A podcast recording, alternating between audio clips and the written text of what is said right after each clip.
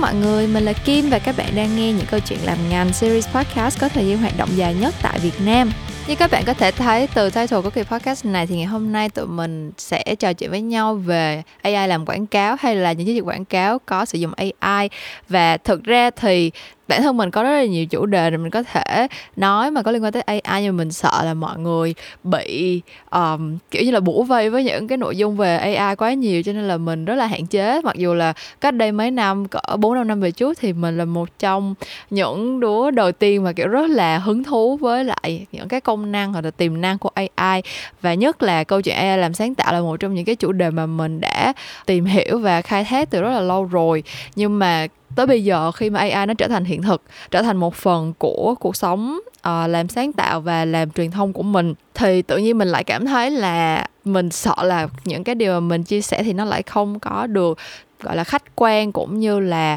mọi người đều kiểu ra rã về a i, thì mình cũng không muốn như vậy lắm. Nhưng mà thực ra thì cái chủ đề ngày hôm nay thì mình cũng nhận được khá là nhiều request từ mọi người, à, cụ thể là qua kênh Instagram của mình, uh, Memo Talks. Thì ở trên Instagram thỉnh thoảng mình sẽ lập những cái bình chọn hoặc là mở những cái uh, form câu hỏi kiểu như là mọi người muốn mình làm về nội dung gì, thì cũng có rất là nhiều bạn request mình nói về câu chuyện những cái chiến dịch quảng cáo có sử dụng a i đi, tại vì thấy nó càng ngày càng phổ biến. Thì ngày hôm nay mình quyết định là sẽ chia sẻ một số những cái chiến dịch quảng cáo mà thực sự là có sử dụng a i trong câu chuyện thể hiện những cái ý tưởng sáng tạo. Tại vì thực ra thì a i đã được ứng dụng trong marketing nói chung từ rất là lâu rồi, um, nhưng mà những cái ứng dụng mà mình thấy là sớm nhất cũng như là hiệu quả nhất của a i trong marketing thì thường là về việc thu thập data và uh, dựa vào những cái data, phân tích những cái data đó để mà uh, tìm cái cách distribute cái những cái quảng cáo, tức là kiểu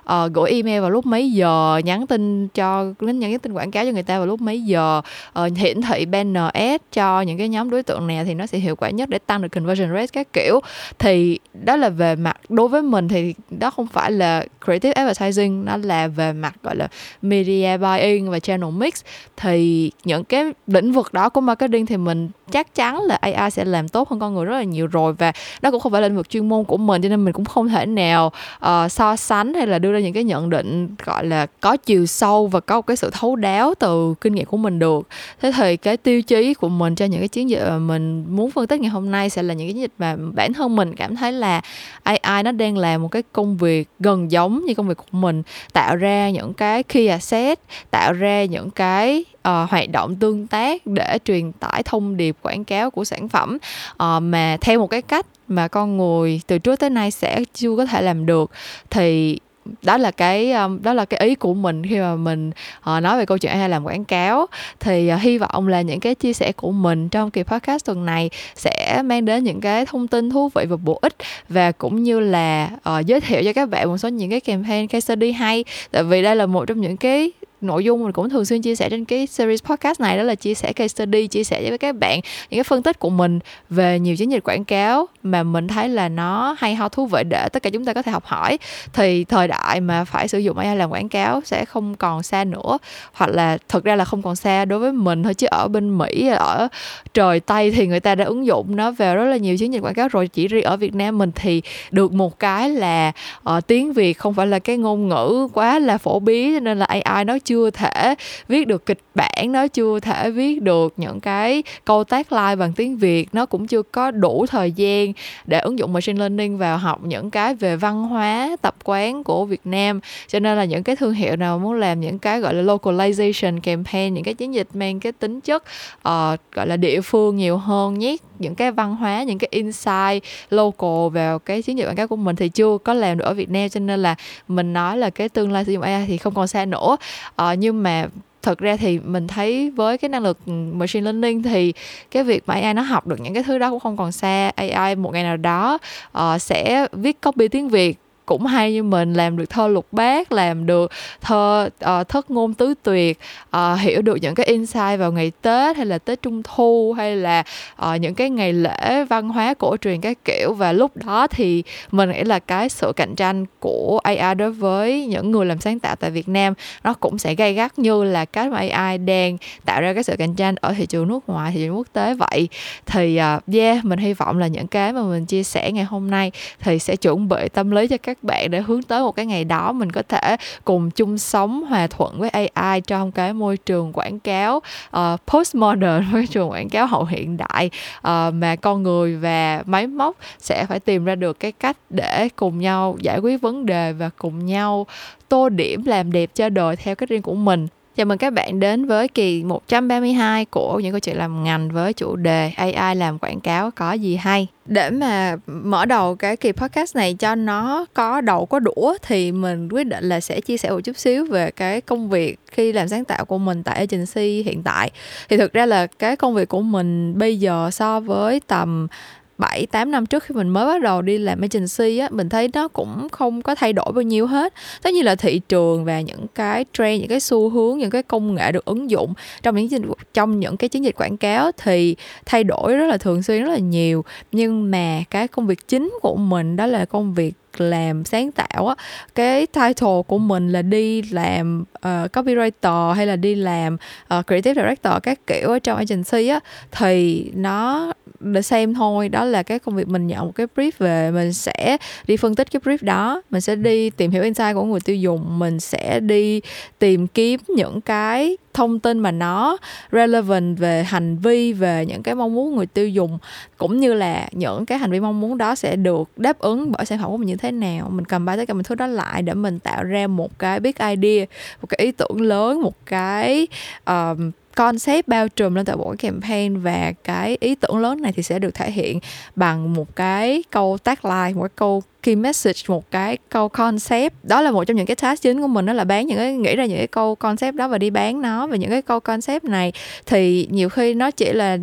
bốn chữ, sáu chữ, mười chữ, nhưng mà mình sẽ phải nghĩ về nó suốt cả tuần lễ hoặc hai tuần lễ, và mình sẽ phải kiểu như ăn ngủ cùng với sản phẩm, ăn ngủ cùng với cái brief đó để mình có thể nghĩ ra được cái câu tagline mà đối với mình là nó phù hợp, nó đầy đủ những cái ý liên quan tới thương hiệu hay là sản phẩm, và nó đủ hay, nó đủ catchy, nó đủ vần điệu để mà đi bán, để đi propose cho khách hàng. Sau khi mà khách hàng buy được cái concept đó, buy được cái câu tagline đó, thì mình sẽ phải nghĩ đến những cái hoạt động để mà có thể triển khai nguyên cái campaign đó mà nó lồng ghép được cái thông điệp quảng cáo này. Thì nếu như mình bán câu chuyện là cái campaign này sẽ nói về, mình không biết nữa, mình ví dụ những campaign Tết đi, tại vì Tết là một trong những cái dịp mà làm truyền thông rất là sôi động ở Việt Nam, mọi người cũng biết rồi đúng không? Thì nếu mà campaign Tết nói về câu chuyện là hãy cùng là tổ gia đình đi, ví dụ là thương hiệu như là Coca-Cola, nói về cái câu chuyện là uh, thương hiệu của chúng tôi mang lại một cái năm mới khởi sắc thịnh vượng cho cả gia đình, chỉ cần bạn đoàn tụ này kia kia nọ, thì những cái trải nghiệm này nó sẽ được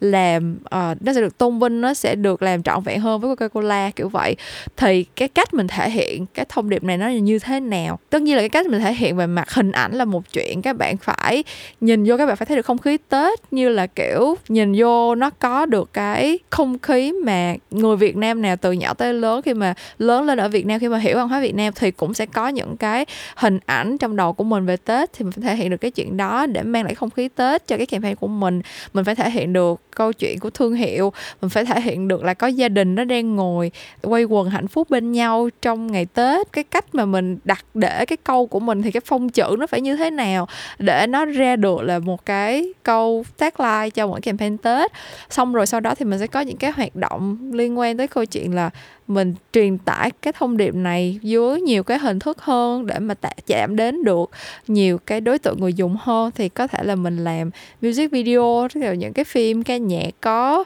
ca sĩ hát hò giống như là bê tê ét làm đi để trở về, hoặc là mình sẽ có thể, thật ra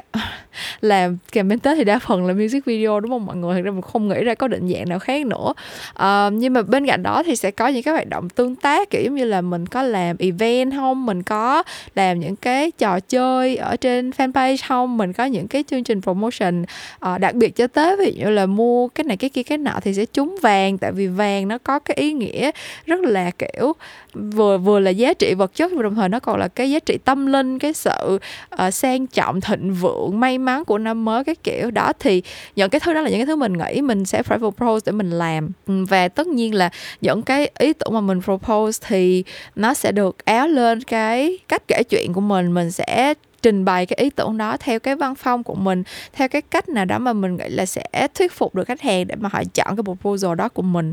Thế thì với những cái job description kiểu như vậy, hiện tại a i nó làm được tới đâu rồi? Thực ra thì mình thấy là nó làm được hết tất cả các bước đó rồi, chỉ có là nó làm hay hay là không hay, nó làm uh, có cái gì mình học hỏi được và có cái gì thì mình sẽ không thể học hỏi được và mình sẽ phải dựa dẫm vào nó cả đời khi mà khách hàng của mình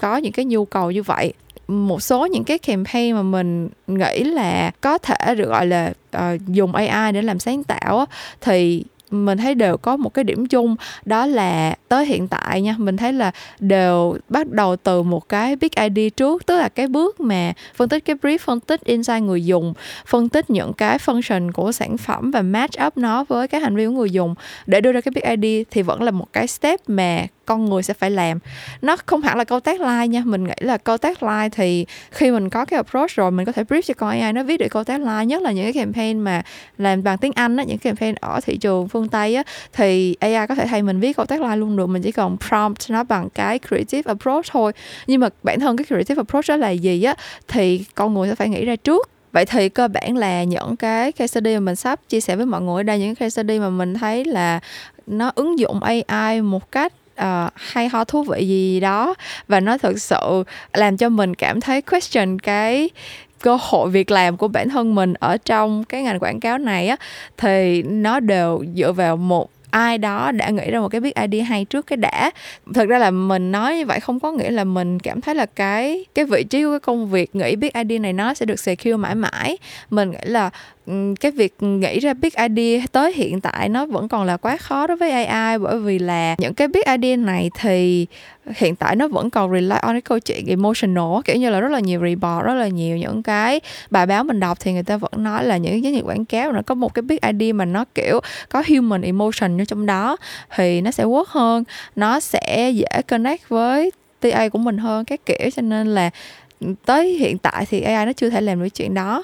Nhưng mà mình cũng không biết được là tương lai thì nó sẽ đi đâu về đâu, mình không biết được là sau này a i nó có gọi là ứng dụng machine learning vào chuyện học được cả cảm xúc của con người hay không, thì cái đó mình không thể nói trước được. Nhưng mà here and there thì cái quan sát của mình đó là cái công việc bước đầu này, cái công việc làm ra được cái creative approach này để mà prompt cho con a i thì con người vẫn đang gọi là chiếm một cái ưu thế gọi là một trăm phần trăm. Nhưng mà từ cái creative approach đó thì a i nó sẽ tạo ra được những cái key asset, những cái thứ mà làm cho cái creative approach đó trở nên hay ho, thú vị, mới mẻ hơn. Và đây là cái task mà tới hiện tại thì vẫn là cái công việc của mình, vẫn là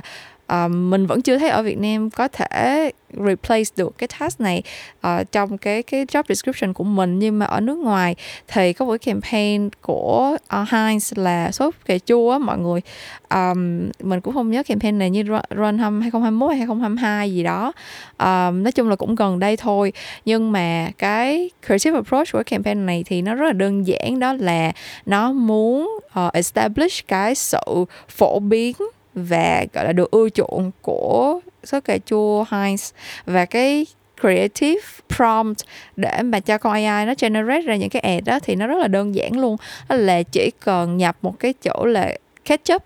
vào trong cái uh, cái prompt của con a i thì nó generate ra rất là nhiều những cái hình dạng, những cái chai sốt cà chua mà nhìn nó rất là kỳ dị, đúng kiểu là a i đời đầu á mọi người. Nhưng mà cái label hay là những cái shape thì hiện đang nhìn vô nó đều giống với lại những cái shape chai của Heinz từ đó tới giờ,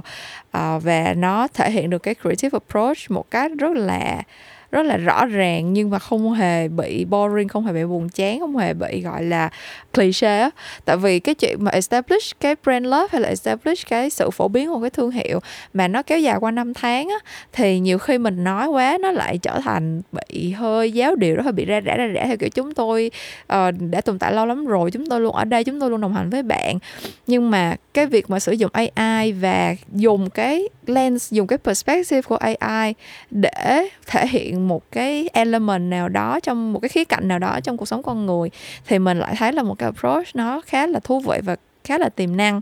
Um, khi mà mình nhìn thấy những cái artwork được tạo ra từ a i, nó rất là méo mó kỳ dị, nhưng mà mình lại nhận ra được những cái khía cạnh quen thuộc của nó. Và trong cái context này là một cái sản phẩm gọi là, ở nước ngoài thì mình nghĩ khá sốc là nó giống như là chai nước mắm ở nhà, ở trong bếp Việt Nam vậy, nhà nào cũng có và từ nhỏ là đã ăn rồi. Thì nó, nó tạo ra một cái sự giao thoa mà mình cảm thấy rất là thú vị, à, một cái góc nhìn của máy móc, của robot đối với lại một cái khía cạnh ở đời thường của, của con người. Và khi mà đọc cái case study này và nhìn những cái series ad của bọn a i nó create ra cho, cho Heinz á, thực ra đây là một cái task mà hiện tại bây giờ mình sẽ vẫn làm, mình sẽ vẫn phải ngồi brainstorm với team, với uh, ad để mà nghĩ ra những cái cách thể hiện những cái ca vê, những cái print ad, những cái poster cho sản phẩm.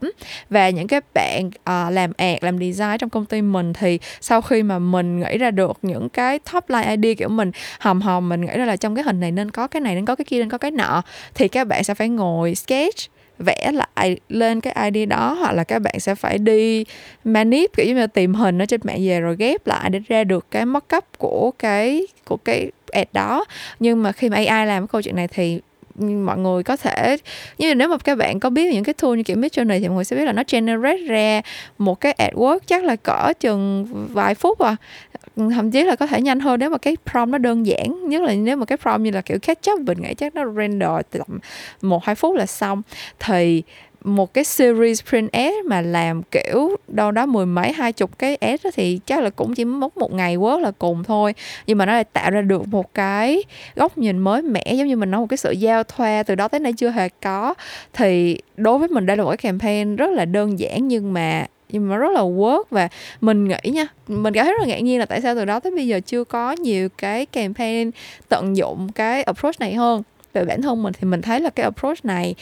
khiến cho mình suy nghĩ rất là nhiều. Tại vì khi mà mình đi làm quảng cáo thì có một số những cái khái niệm mình rất là hạn chế để mà lồng ghép vào thông điệp quảng cáo của mình. Mình nghĩ là mình cũng có chia sẻ cái câu chuyện này here and there trên YouTube hoặc là trên những cái kỳ podcast trước cho mọi người rồi. Đó là về mặt cảm xúc con người á, thì có những cái từ mà nghe nó rất là sáo rỗng, rất là cliché mà sử dụng nhiều á, thì không có khiến cho câu copy của mình hay hơn, mà nó chỉ khiến cho câu copy của mình bị generic, brand nào xài cũng được, và mình rất là không thích cái chuyện đó. Một số những cái keyword kiểu kiểu như vậy, ví dụ cho mọi người đó là kiểu như là hạnh phúc nè, kiểu như là đỉnh cao nè, kiểu như là uh, yêu thương, kiểu như là đó, mọi người thấy không, những cái từ mà rất là thường gặp trong cuộc sống của con người. Ai cũng sẽ từng ngẫm nghĩ, từng trò chuyện, từng chia sẻ về hạnh phúc, hay là về tình yêu thương, hay là về kiểu giá trị, mục đích đỉnh cao cuộc sống của mình sẽ nằm ở đâu, khi nào, các kiểu. Nhưng mà khi mà đặt nó vào context của quảng cáo thì nó sẽ rất là khó thể hiện là một. Và thứ hai nữa là vì nó mô hình vạn trạng, mỗi người sẽ có một cái Uh, hình dung khác nhau về câu chuyện là đỉnh cao của cuộc sống, của cuộc đời mình nó sẽ nên như thế nào. Mỗi người sẽ có một cái hình dung về chuyện là điều gì làm cho mình hạnh phúc. Mỗi người sẽ cảm thấy là khi nào mình được yêu thương, các môn mình nó đều hoàn toàn khác nhau. Thế thì khi mà mình cố gắng mình nhét nó vào một cái hình tượng gì đó trong quảng cáo, khi mà mình cố gắng mình thực hiện một cái print ad hay là một cái poster để mà thể hiện những cái ý tưởng này, như là sản phẩm của chúng tôi mang đến hạnh phúc cho bạn, sản phẩm của chúng tôi mang đến uh, sự yêu thương cho bạn, sản phẩm của chúng tôi giúp bạn đạt đến đỉnh cao các kiểu, thì nó rất là, mình sẽ không thể nào thể dùng một cái hình ảnh mà thích được tới cảm xúc của con người cách thật sự. Tại vì những cái hình ảnh mình dùng, nếu như mà nó bao hàm được lên toàn bộ số đông đi, nếu mình nghĩ tới chuyện yêu thương, thế là mình nghĩ tới câu chuyện mẹ đang ôm con. Hoặc khi mình cố gắng thể hiện hạnh phúc đi, thì có người thì đối với họ hạnh phúc là một buổi sáng uh, relax, uh, thảnh thơi ở nhà, giống như mình mình kiểu được ngồi chơi không làm gì hết, kiểu được ngủ đẩy giấc không cần phải để đồng hồ để báo thức mỗi sáng, đối với mình là hạnh phúc. Nên sẽ có những người hạnh phúc là bữa cơm gia đình, sẽ có những người hạnh phúc là đi đến chỗ này chỗ kia chỗ nọ, sẽ có những người hạnh phúc là lần đầu tiên nắm tay, lần đầu tiên ôm hôn người yêu hay như thế nào đó. Và mỗi người có những cái trải nghiệm hạnh phúc khác nhau, thì bạn chọn cái hình ảnh nào để bạn thể hiện, bạn chọn cái cách triển khai nào để mà cái campaign của mình có thể được được hình tượng hóa, hay là được truyền đạt một cách nhiều cảm xúc và chân thành nhất đối với người tiêu dùng của mình. Không bao giờ có câu trả lời đúng cho cái câu hỏi đó hết. Thế cho nên là đối với mình thì mình thấy là nếu mà không xài được thì dẹp nó luôn đi. Đừng có dùng những cái từ kiểu sáo rỗng như vậy để rồi sau đó mình cũng không biết thể hiện nó ra như thế nào. Hoặc là mình có thể hiện nó ra được thì người ta cũng không có thực sự cảm thấy được bất cứ gì hết. Người ta cũng sẽ thấy mình chỉ đang nói những cái lời vô nghĩa thôi. Nhưng khi mà có cái sự hiện diện của a i thì mình lại thấy nó có một cái có một cái cánh cửa nó mở ra vậy đó. Kiểu giống như là nếu như mà mình dùng a i để visualize yêu thương thì nó sẽ visualize như thế nào? Tại vì a i nó sẽ có một cái power là nó collect được dữ kiện từ rất rất rất rất nhiều nguồn khác nhau, đúng không? Thì nó sẽ có thể tập hợp được một cái con số dữ kiện khổng lồ về cái định nghĩa yêu thương của tất cả mọi người, và sau đó nó trả ra một cái hình ảnh mà match up tất cả những cái thứ đó. Hoặc nó có thể generate ra được những cái hình ảnh mà con người từ trước tới giờ chưa bao giờ nhìn thấy, nhưng mà đâu đó nó sẽ là cái sự hiểu của a i về yêu thương, một cái cảm xúc rất là rất là human, để từ đó khiến cho con người ngẫm nghĩ, để từ đó khiến cho con người kiểu tự question lại câu chuyện là đây có phải là cảm giác yêu thương mà mình đang tìm kiếm hay không? Đây có phải là cái cảm giác yêu thương mà mình cảm nhận được khi mình muốn thể hiện hay mình đón nhận những cái cảm xúc từ người khác hay không? Nên mình cảm thấy là cái sự giao thoa giữa máy móc và con người uh, nó nên được khai thác triệt để hơn, bằng cách là dùng máy móc để tìm cách triển khai những cái khái niệm cực kỳ là con người mà chính con người nhiều khi cũng mông lung, không hiểu được, không nắm bắt được. Thì mình thấy đây là một cái đây là một cái tiềm năng rất là lớn, và mình hy vọng là mình chia sẻ lên podcast như vậy thì maybe là sau này khi mà các bạn nhận được một cái brief nào đó mà các bạn ứng dụng được thì các bạn có thể tham khảo thử cái approach này của mình. Còn bản thân mình thì cũng đang hy vọng là một ngày nào đó không xa thì mình sẽ nhận được một cái brief mà mình có thể ứng dụng được cái cái initial thought, cái cái suy nghĩ này của mình uh, để mà giải ra được một cái campaign mà kiểu mang tính thời đại và tạo ra được cái cảm xúc giao thoa giữa máy móc và con người, giống như là campaign của Heinz. Cái campaign thứ hai mà mình muốn chia sẻ với mọi người, một campaign a i làm quảng cáo mà bản thân mình cũng khá thích, đó là cái campaign của Coca-Cola tên là Create Real Magic. Thì đây là một cái hoạt động khi hút mà kiểu để giúp cho Coca-Cola enhance brand love, enhance brand interaction với người tiêu dùng thôi. Thì trong cái quá trình mình đi làm quảng cáo thì mình cũng nghĩ rất là nhiều những cái hoạt động để gọi là brand activation á, để tạo ra cái sự tương tác giữa con người với thương hiệu, giữa người tiêu dùng với thương hiệu uh, thông qua những cái hoạt động mini game, social challenge hoặc là offline event. Thì với Coca-Cola họ làm một cái hoạt động là họ build một cái platform mà được power bởi a i. Mình nhớ không lầm thì là đê a lờ i với lại ChatGPT hay là OpenAI gì đó. Mình không nhớ cụ thể cái a i tool mà họ sử dụng, nhưng mà họ có một cái core a i chuyên là về text, một con a i chuyên để generate hình ảnh, và cái platform đó là kiểu một cái microsite để cho người ta có thể vào tương tác và tạo ra những cái ad uh, mà có xoay quanh cái xoay quanh sản phẩm Coca-Cola, nhưng mà bạn có thể visualize nó thành bất cứ cái ad gì bạn muốn. Thì kiểu giống như là bạn có thể tạo ra hình ảnh một anh phi hành gia đang uống Coca-Cola trong vũ trụ. Bạn có thể tạo ra hình ảnh Coca-Cola dưới phong cách tranh vẽ của Van Gogh hay gì đó. À, và một cái con a i về text, kiểu như là bạn chỉ cần add vô là kiểu tôi muốn một bài thơ về chuyện uống Coca-Cola trong vũ trụ, thì con a i nó sẽ trả ra cho bạn một cái bài thơ. Bạn chọn những cái bài thơ, bạn chọn cái bài thơ nào bạn thấy thích nhất thì bạn add nó vô trong cái artwork đó để ra thành một cái outcome cuối cùng. Thì cái hoạt động mà kiểu customize cho người tiêu dùng để tạo ra những cái artwork của riêng họ thì thực ra là mình làm rất là nhiều rồi. Thực ra theo mình thấy thì Coca-Cola họ cũng có một cái claim cho cái chuyện là lần đầu tiên họ làm được một câu chuyện customization trên diện rộng. Đó là cái campaign mà viết tên lên lon Coca mà mình bản đối với bản thân mình mình cũng phân tích nó rất là nhiều lần. Nếu mình nhớ không lầm thì những cái chiến dịch quảng cáo làm nên lịch sử mình có chia sẻ về chiến dịch này luôn. Tại vì đối với mình thì đây là lần đầu tiên một cái thương hiệu họ thực sự ứng dụng được customization vào cái chuyện bán hàng mà nó tinh tế, nó kiểu như là mở ra một kỷ nguyên mới cho việc customization đối với người tiêu dùng luôn. Thì từ cái lúc mà Coca-Cola họ làm cái cái chuyện đổi tên trên lon Coca thì tất cả những người làm quảng cáo gần như là đồng loạt có một cái moment kiểu bóng đèn bật sáng trên đầu là à, thật ra người tiêu dùng rất là thích những thứ gì customize. Thế cho nên là bản thân mình cũng đã từng làm những cái hoạt động mà người tiêu dùng có thể uh, customize ra được những cái item khác nhau. Họ được nhận một cái cuốn sổ có tên của mình, họ được nhận một cái áo có in tên riêng của mình,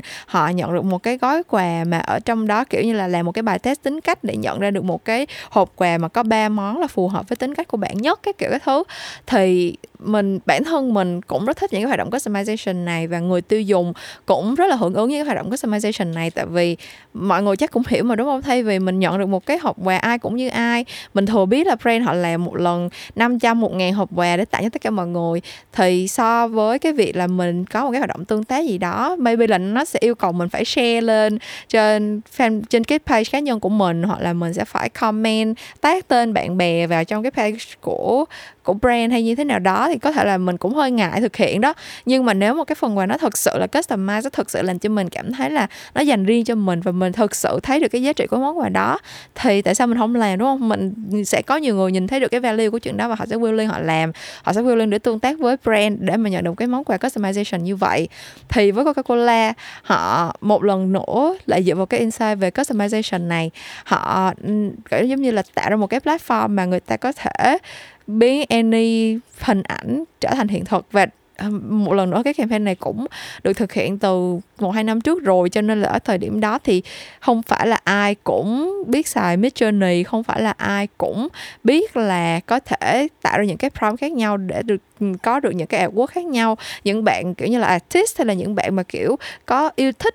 Uh, sáng tạo, yêu thích những cái hoạt động vẽ vời, minh họa các kiểu các thứ một chút xíu thôi, thì cũng sẽ cảm thấy hứng thú muốn thử cái công cụ này. Và sau khi mà họ submit cái cái artwork cuối cùng của mình về, thì Coca-Cola họ có một cái hoạt động follow up là họ có một cái store, một cái billboard ở trên Times Square. Mọi người cũng biết là quảng trường thời đại Times Square ở New York là một cái chỗ mà có rất là nhiều bản quảng cáo và nó giống như là trung tâm quảng cáo của thế giới vậy đó. Thì Coca-Cola họ có một cái billboard ở đó và họ display những cái artwork từ cái microsite Create Real Magic này. Thì những mọi người tưởng tượng là kiểu mình được tạo ra một cái artwork mà nó rất là nó rất là wow, kiểu như là đó, mình nghĩ ra là bây giờ mình thích tranh của Van Gogh quá và mình vẽ được một bức tranh là chân dung của mình đang ngồi cầm chai Coca, uh, vẽ được vẽ dưới phong cách của Van Gogh, và từ đó thì cái bức tranh đó được display ở Times Square, ở trong quảng trường thời đại.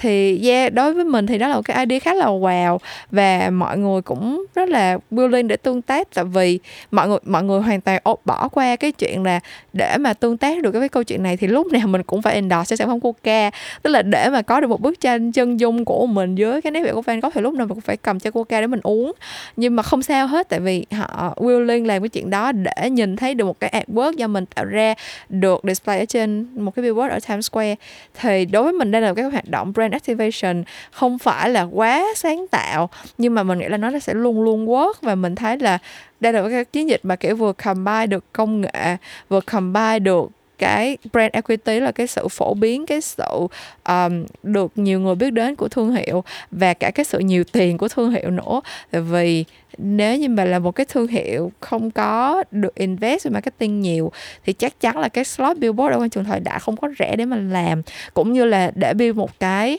platform sử dụng a i hoàn toàn. Như mọi người biết thì Midjourney bây giờ nếu mà muốn xài thì vẫn phải trả tiền. Tất cả những công cụ a i bây giờ, nếu mà công cụ nào xịn để mà chuyên dùng cho artist thì đều phải trả tiền. Nhưng mà Coca-Cola thì họ build một cái platform gì for free, thì rõ ràng là cũng phải là nhà có tiền, thương hiệu có tiền thì mới làm được chuyện đó. Đó thì đối với mình cái case study này khá là thú vị, tại vì nó bao trùm được lên nhiều yếu tố, và mình nghĩ là um, hiện tại thì cái sân chơi a i vẫn là cái sân chơi của những cái thương hiệu nhiều tiền. À, sân chơi a i mà trong quảng cáo, à, trong sáng tạo nha mọi người, chứ còn câu chuyện mà những cái tool a i về distribution hay là um, optimization như lúc đầu mình có ví dụ thì uh, những cái package bây giờ rất là rẻ rồi, thương hiệu nào cũng có thể afford được, và nhất là những cái thương hiệu mà không muốn đổ nhiều tiền cho creative advertising thì họ sẽ đổ tiền cho cái câu chuyện optimization bằng a i hơn, tại vì nó ra được gọi là conversion rate, nó ra được những cái uh, outcome, những cái con số đo lường được nó cao hơn rất là nhiều. Nhưng mà cái sân chơi mà dùng a i để làm sáng tạo á, thì mình thấy là tới bây giờ vẫn là những cái thương hiệu lớn và có tiền thì mới làm được thôi. Và cái case uh, Coca-Cola Create Real Magic này là một ví dụ. Cái campaign thứ ba và cũng là campaign cuối cùng mình muốn chia sẻ với mọi người là một cái campaign của Best Western, một cái thương hiệu Ờ, khách sạn và resort ở bên Mỹ. Thật ra cái campaign này thì lúc đầu mình cũng suy nghĩ không biết có nên feature không, tại vì bản thân mình không cảm thấy đây là một cái campaign mà a i nó thật sự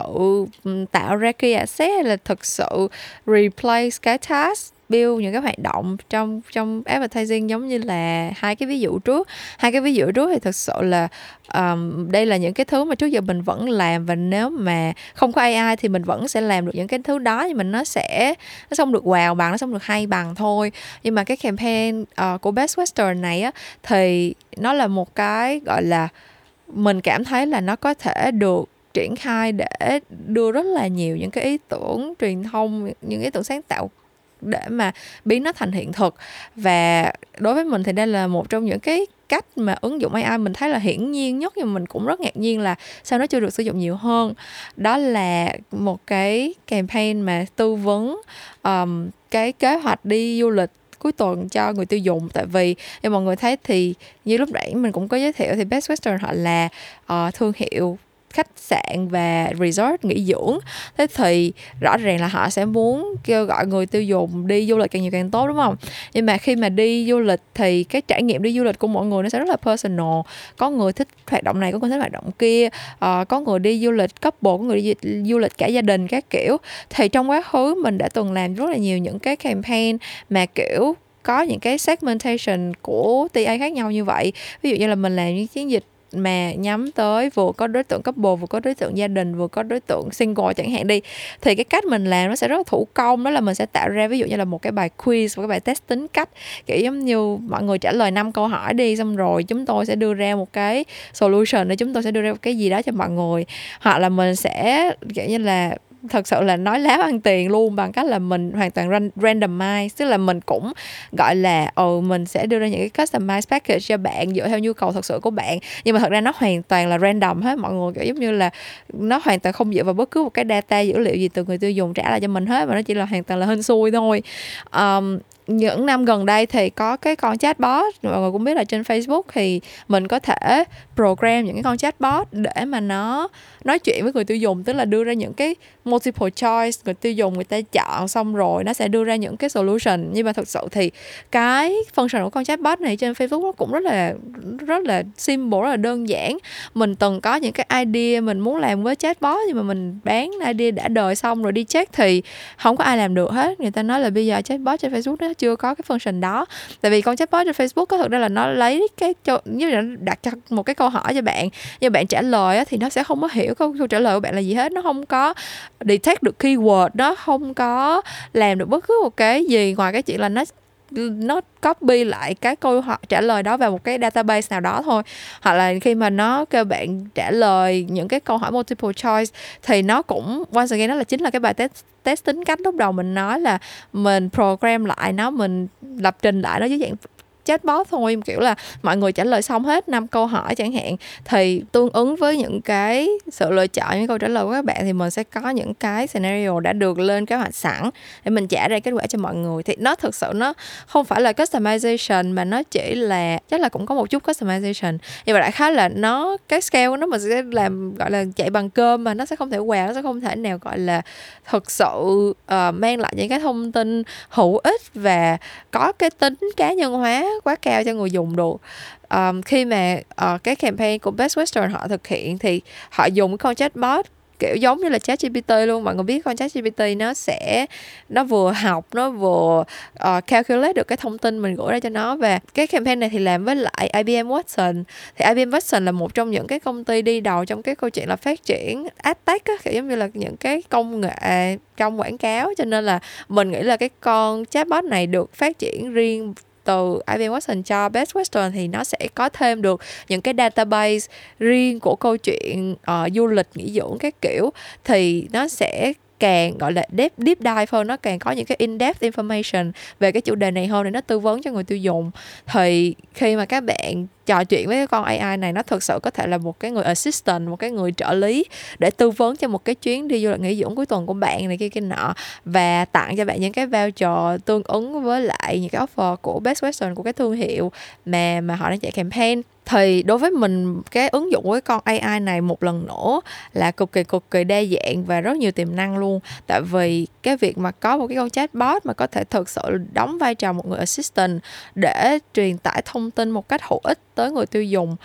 và từ đó lồng ghép thương hiệu sản phẩm của mình vào á, nó là một cái asset đối với mình là vô giá. Tại vì người tiêu dùng khi mà mình càng làm những cái nhiều quảng cáo nhiều thì mình càng thấy là thật ra cái vấn đề lớn nhất của người tiêu dùng trong thời đại này là câu chuyện uh, bão hòa thông tin. Họ có rất nhiều thông tin ở ngoài kia nhưng mà cái nguồn nào thì cũng rất là hổ lốn, và kiểu mọi thứ đều phải mất rất nhiều thời gian để họ có thể chọn lọc, sắp xếp được cái thông tin gọi là relevant, hữu ích nhất đối với mình. Ờ, từ những cái brand về bỉm sữa cho tới cái brand về học tập hay là công nghệ các kiểu các thứ. Khi mà bất cứ một người tiêu dùng thuộc bất cứ một cái category sản phẩm nào, họ muốn mua một cái sản phẩm gì đó thì cái vấn đề rất là lớn đối với họ là tôi search một cái keyword ở trên Google rất là đơn giản, thì bây giờ uh, sữa em bé nào tốt, hay là máy in nào tốt, laptop nào tốt cho người học môn này môn kia môn nọ. Cho dù cái câu hỏi nó đơn giản và rõ ràng cỡ nào đi nữa thì thông tin ở ngoài kia nó cũng rất là xào xáo, và người tiêu dùng rất là khó để có thể thật sự tìm được một cái thông, một cái lời khuyên hay là một cái um, bảng so sánh mà nó đơn giản dễ hiểu để mà họ có thể make decision được. Và khi mà thấy một cái pain point lặp đi lặp lại nhiều như vậy thì mình cũng rất là mình nghĩ một trong những cái thứ tốt nhất mà những cái thương hiệu có thể làm cho người tiêu dùng của mình đó là đưa ra những cái tư vấn, những cái những cái conversation, những cái cuộc trò chuyện mà nó thật sự là open, nó thật sự là um, gọi là có một cái sự cởi mở và uh, minh bạch về thông tin để mà người tiêu dùng có thể dễ dàng chọn lựa cái sự lựa chọn của mình nhất. Tại vì thực ra mà nói bây giờ thương hiệu nào ở ngoài kia thì những cái sản phẩm trên thị trường nó đâu có phải là quá khác biệt với nhau nữa đâu. Cái thương hiệu nào cũng sẽ có vài dòng sản phẩm khác nhau, hướng tới nhiều đối tượng khác nhau. Ờ, trên thị trường brand A có cái này thì brand B cũng có cái kia. Thật sự không có cái sản phẩm, một cái ngành hàng nào mà có những cái sản phẩm mà nó gọi là thật sự là độc đáo không thể thay thế được hết. Cho nên là mình nghĩ các brand nếu như mà có thể có những cái open conversation, trò chuyện và tư vấn rất là cởi mở, chân thành đối với người tiêu dùng của mình. Thực sự giải thích cho họ hiểu là ok, cái sản phẩm này của tôi là tốt nhất cho những cái trường hợp như này, như này, như này nè. Ờ, nếu như mà bạn có một chút concern về cái này, cái kia, cái nọ thì hay là bạn thử cái sản phẩm kia đi. Hoặc là nếu như mà bây giờ cái chi phí của bạn chỉ ở cái mức này thôi thì thực ra bạn không cần phải mua cái sản phẩm mắc tiền nhất này đâu. Bạn có thể mua cái sản phẩm, cái dòng nó tiết kiệm hơn là cái dòng này nè. Nó cũng sẽ làm, làm được những cái công năng a bê xê này. Nó chỉ không có cái công năng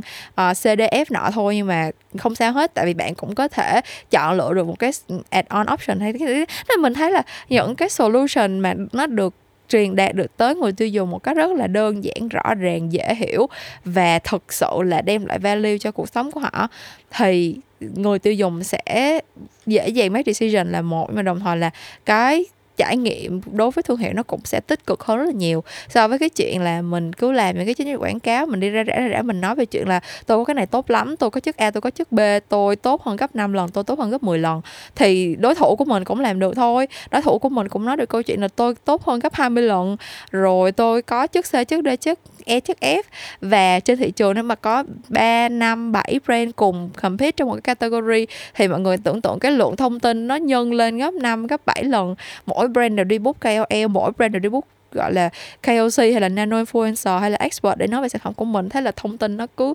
nhàn nhan nhản khắp nơi và không ai biết được là cuối cùng là bây giờ tôi muốn lựa chọn dựa theo tiêu chí này thì tôi phải làm như thế nào. Thì đó, mình cảm thấy là cái sự ứng dụng của A I trong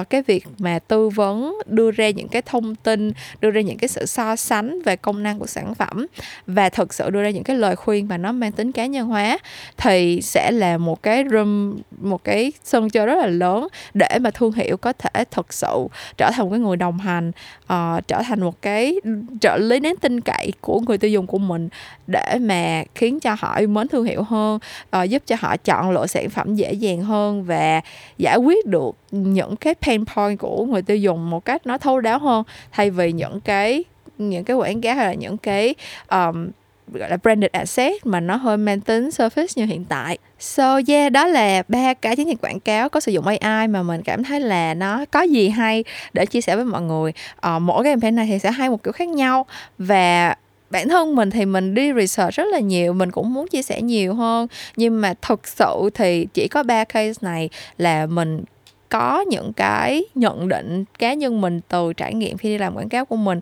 để chia sẻ thêm với mọi người thôi. Mình nghĩ là ngoài kia sẽ có những cái chiến dịch, thực ra là bản thân mình trong lúc đi research mình cũng đọc thấy nhiều chiến dịch thôi, nhưng mà không biết tại sao mình cảm thấy là nó không có thực sự relevant tới công việc của mình đến vậy. Ờ, có những cái chiến dịch sử dụng a i mà nó thực sự rất là khô khan, hoặc là chỉ có một số thương hiệu rất là đặc thù thì mới sử dụng được thôi, thì mình không có đề cập đến trong cái kỳ podcast này. Thì nếu như mình có bất cứ cái thiếu sót nào, kiểu như là nếu mà bản thân bạn cũng có biết những cái chiến dịch quảng cáo nào đó sử dụng a i mà bạn thấy yêu thích, thì có thể chia sẻ lại với mình để cho mình cũng có thể được tìm hiểu và học hỏi thêm từ những chiến dịch đó nha. Còn bây giờ thì kỳ podcast tuần này đến đây là hết rồi. Cảm ơn các bạn đã lắng nghe cho đến tận phút này. Và một lần nữa, nếu như mà các bạn có những cái suggestion, các bạn muốn mình chia sẻ về những chủ đề nào đó uh, nhất định ở trên podcast, thì có thể liên hệ với mình ở trên Instagram hoặc là Facebook ở tài khoản Memo Talks để mình biết được những cái mong muốn, những cái yêu cầu của các bạn và mình có thể thực hiện những kỳ podcast trong tương lai. Còn bây giờ thì uh, tạm biệt mọi người. Những chuyện làm ngành sẽ vẫn trở lại với các bạn vào tối thứ năm cách tuần, và mình sẽ gặp lại các bạn một lúc nào đó trong tương lai. Bye bye mọi người.